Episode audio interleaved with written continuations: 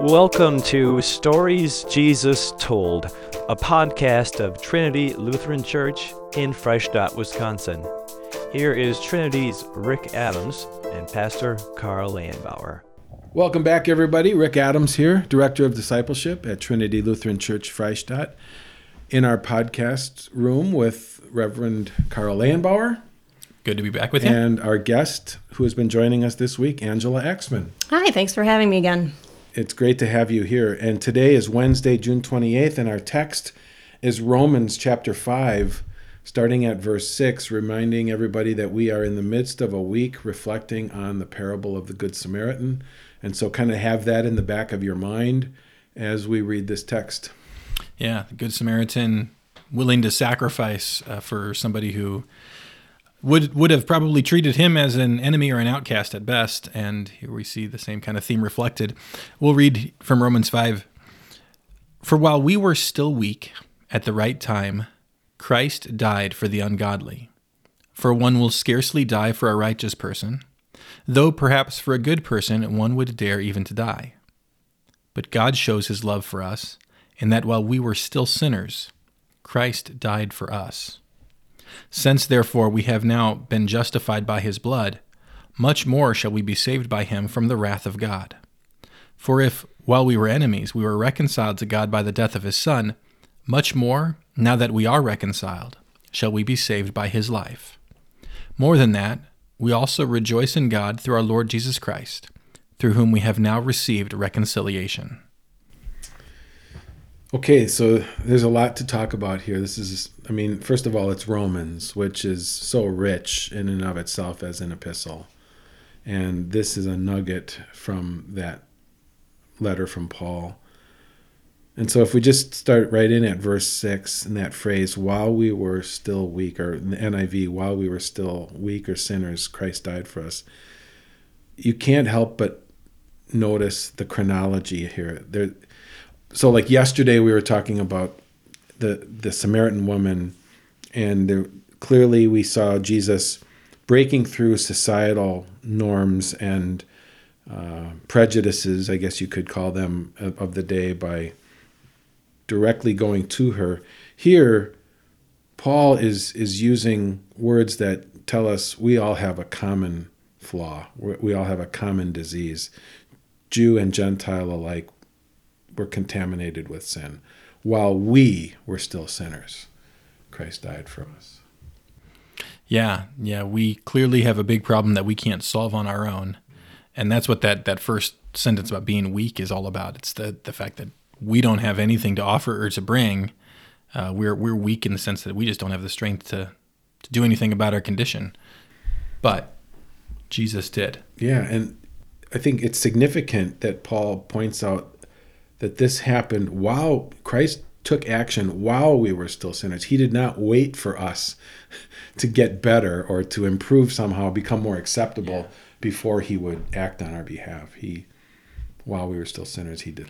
Yeah, right back to the side of the road where we have been left beaten and bruised by murders and robbers with nothing to our name and uh, we need a savior to come down that road and save us. And jesus is that savior. Sorry. Good good samaritan reference there in case somebody listening mm-hmm. had no idea what i was talking about.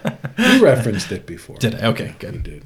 I think the other neat part about that very first sentence is the at the right time. Yes. Because surely over the thousands of years before christ came there were a lot of right times in the eyes of man for God to send Messiah, and uh, and he didn't. Right. And our our vision, what we see is always self-centered. Like whatever I'm going through right now, this is what you should save me from. And um, we don't see, we certainly don't see the bigger picture of all mankind and what and when it's needed. It's a great point because Paul actually uses a very similar phrase in Galatians 4. He talks about the fullness mm-hmm. of time. Same thing as at just at the right time. And you're right, it's a cosmic thing. It's it's God knowing when the exact most ripe perfect moment was for him to break in to humanity and do this for us. Yeah, yeah. It, that's a. I, I'm picturing Paul writing that sentence. That is written by faith, right? There's no there's no particular markers in history that would say, "Oh, obviously this is the right moment." I, instead, it's Paul just saying, "You know, the sovereign God did it this way. That makes it the right time." And so, with confidence in God, and and I guess what that does in me is it causes me to to want to think that same way about what God is doing in my life, which so often seems like you know, if I was writing the script, it would look very different. But God, at the right time and the right way, with the right challenges and and even the right heartaches and and hurts and things, God is at work. It. I also picked up on um, a verse from Second Peter where he says, um, "Do not forget this one thing, dear friends. With the Lord, a day is like a thousand years, and a thousand years are like a day. The Lord is not slow in keeping His promise, as some understand slowness. Instead, He is patient with you." not wanting anyone to perish, but everyone to come to repentance. And that just kind of justified for me, you know, the the long, seemingly long period of time it took from the garden to the coming of the Messiah. That um, he wanted as many people as possible to be saved. Yeah, by some some divine calculus, that was the right moment. And in the same way now, and Peter's writing in that that section about how long it seems to be taking for Jesus to come back. And we find ourselves in that same situation. Like, really? Isn't the right time like today? in verse 7, Paul acknowledges that there there are times when we've seen people die for a righteous person. You know, we've we see examples of it. I'm a big fan of World War II movies. Mm. And uh, like Saving Private Ryan, Band of Brothers, that kind of thing. And so you hear firsthand accounts of people who literally did in fact, give up their life for a buddy, a friend. And so Paul is not wrong here when he says, yeah, yes, we can think of examples. Mm-hmm. But I think what the point that he's really making is nobody would give up their life for a morally reprehensible person. Yeah. and that is what humanity is in God's eyes. You know, uh, we don't compare to the holiness of God, and yet he was still willing to sacrifice himself yeah. for a very unlovable humanity. The image you use there is, is striking because you talked about like World War II movies, right, where mm-hmm. you'll die for the other men in that bunker or something right. like that. Jesus died for the guys shooting at you. Yeah. Right. He died for the point. enemies. And that's so it's I mean, who who does that? Right. Only only a remarkably good Samaritan who is our our savior in Jesus. Which is again reiterated in verse 8 you know, he basically is making the same point in verse 8 that he made in verse 6 that God shows his love for us yeah. in that while we were still sinners, Christ died for us. Yeah. Uh, and, you know, I think Paul's making a point here where he's saying you don't have to take God's word alone for it. Look at what he did. Yeah. It's not just what he says he that he, how he feels about us, but what he did for us. It's it's words and actions together. The word became flesh. Yeah. yeah. because just hearing the words isn't enough for us. We need to see it in flesh. That's, you know, if, uh, if my wife tells me she loves me, but she doesn't ever show it in anything other than words, I'm not going to believe it. Yeah. And God's done the same for us. Can I have you maybe help our listeners understand? Because in verse 9, we we see a word that might not always be immediately understood or comprehended about justified. Mm. Since therefore we have now been justified by his blood. What does that mean? Yeah, so ju- this is the legal word for justified that that you've been declared not guilty but declared righteous or been been made righteous and so uh, you could almost it's actually in in Greek I, I promised I wasn't going to do Greek in this podcast but here we go uh, it's the same word uh, same root word that you'd get for righteousness so you've been like righteous in a legal sense. You've been made righteous uh, by by the work of Jesus here. So, if we've been justified by His blood because of His death on the cross, you're now legally before God righteous. It's a really big deal. The judge is saying not guilty. I heard somebody try to play around with that word once to help uh, use it as a way of remembering what it meant. Justified mm-hmm. is means that it's just as if I'd never sinned. Mm in God's eyes. Is that helpful? if it helps you remember, if it helps you remember, yeah, yeah. sure, absolutely. reconciliation is another one that we we come across in verse 10 um, and i think it's mentioned again in verse 11 we were we were enemies but we were reconciled you know you think about two parties that were at odds with each other at conflict and god acted first and on our behalf to bring what was once separated back into union Yeah. Yeah, kind of a little bit like the parable of the, the prodigal son, where the, the father, the son are reconciled, but it's the, all the father's doing. It's all God's doing uh, through the sending of, of Jesus to put us in right relationship with him again, which, you know, we, we talked at the beginning of this week about believing that we're loved so that we can love others. And this text is so rich for that. I mean, every one of these words, whether it's just taking to heart that we were enemies for whom he died, or taking to heart that I truly am justified, I gen- genuinely, legally before God, not guilty. That's incredible. Or to think about reconciliation. I was I was estranged from my father, and I'm not anymore because of what Jesus has done for me. Uh, you are loved, listener. Take that to heart. Believe it, and that gives you love for your neighbor.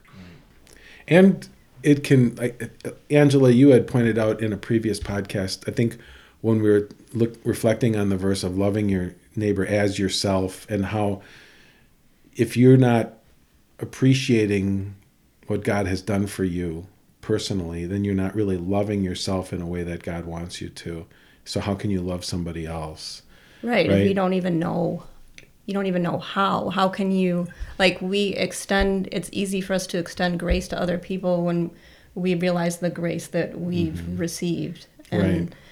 And I always like to, personally, I like to stay away from the phrase self esteem because it can kind of be a slippery slope into all kinds of wrong conclusions that you can make about yourself and who you are naturally. Uh, but I think maybe a better way of looking at it is esteem yourself or love yourself the way God loves you, you know, that He sees you worthy of going to the cross on your behalf. And so there must be now that I've been redeemed, there must be something in me of value that I can use to love one, love somebody else. And I think that's what Paul is going here too. Uh, in verse eight, you know, God shows His love for us, that He would die for us and reconcile us to Himself, justify us. I think it showed us his understanding of our, obviously, he understood our situation and how we're, in our sinfulness, we're just incapable of being able to reconcile with him. And even, you know, even the, um, having the law and how many were there, 600 and some laws, um, nobody was able to keep all those laws. And since you couldn't do that, if you can't, you know, then you're out.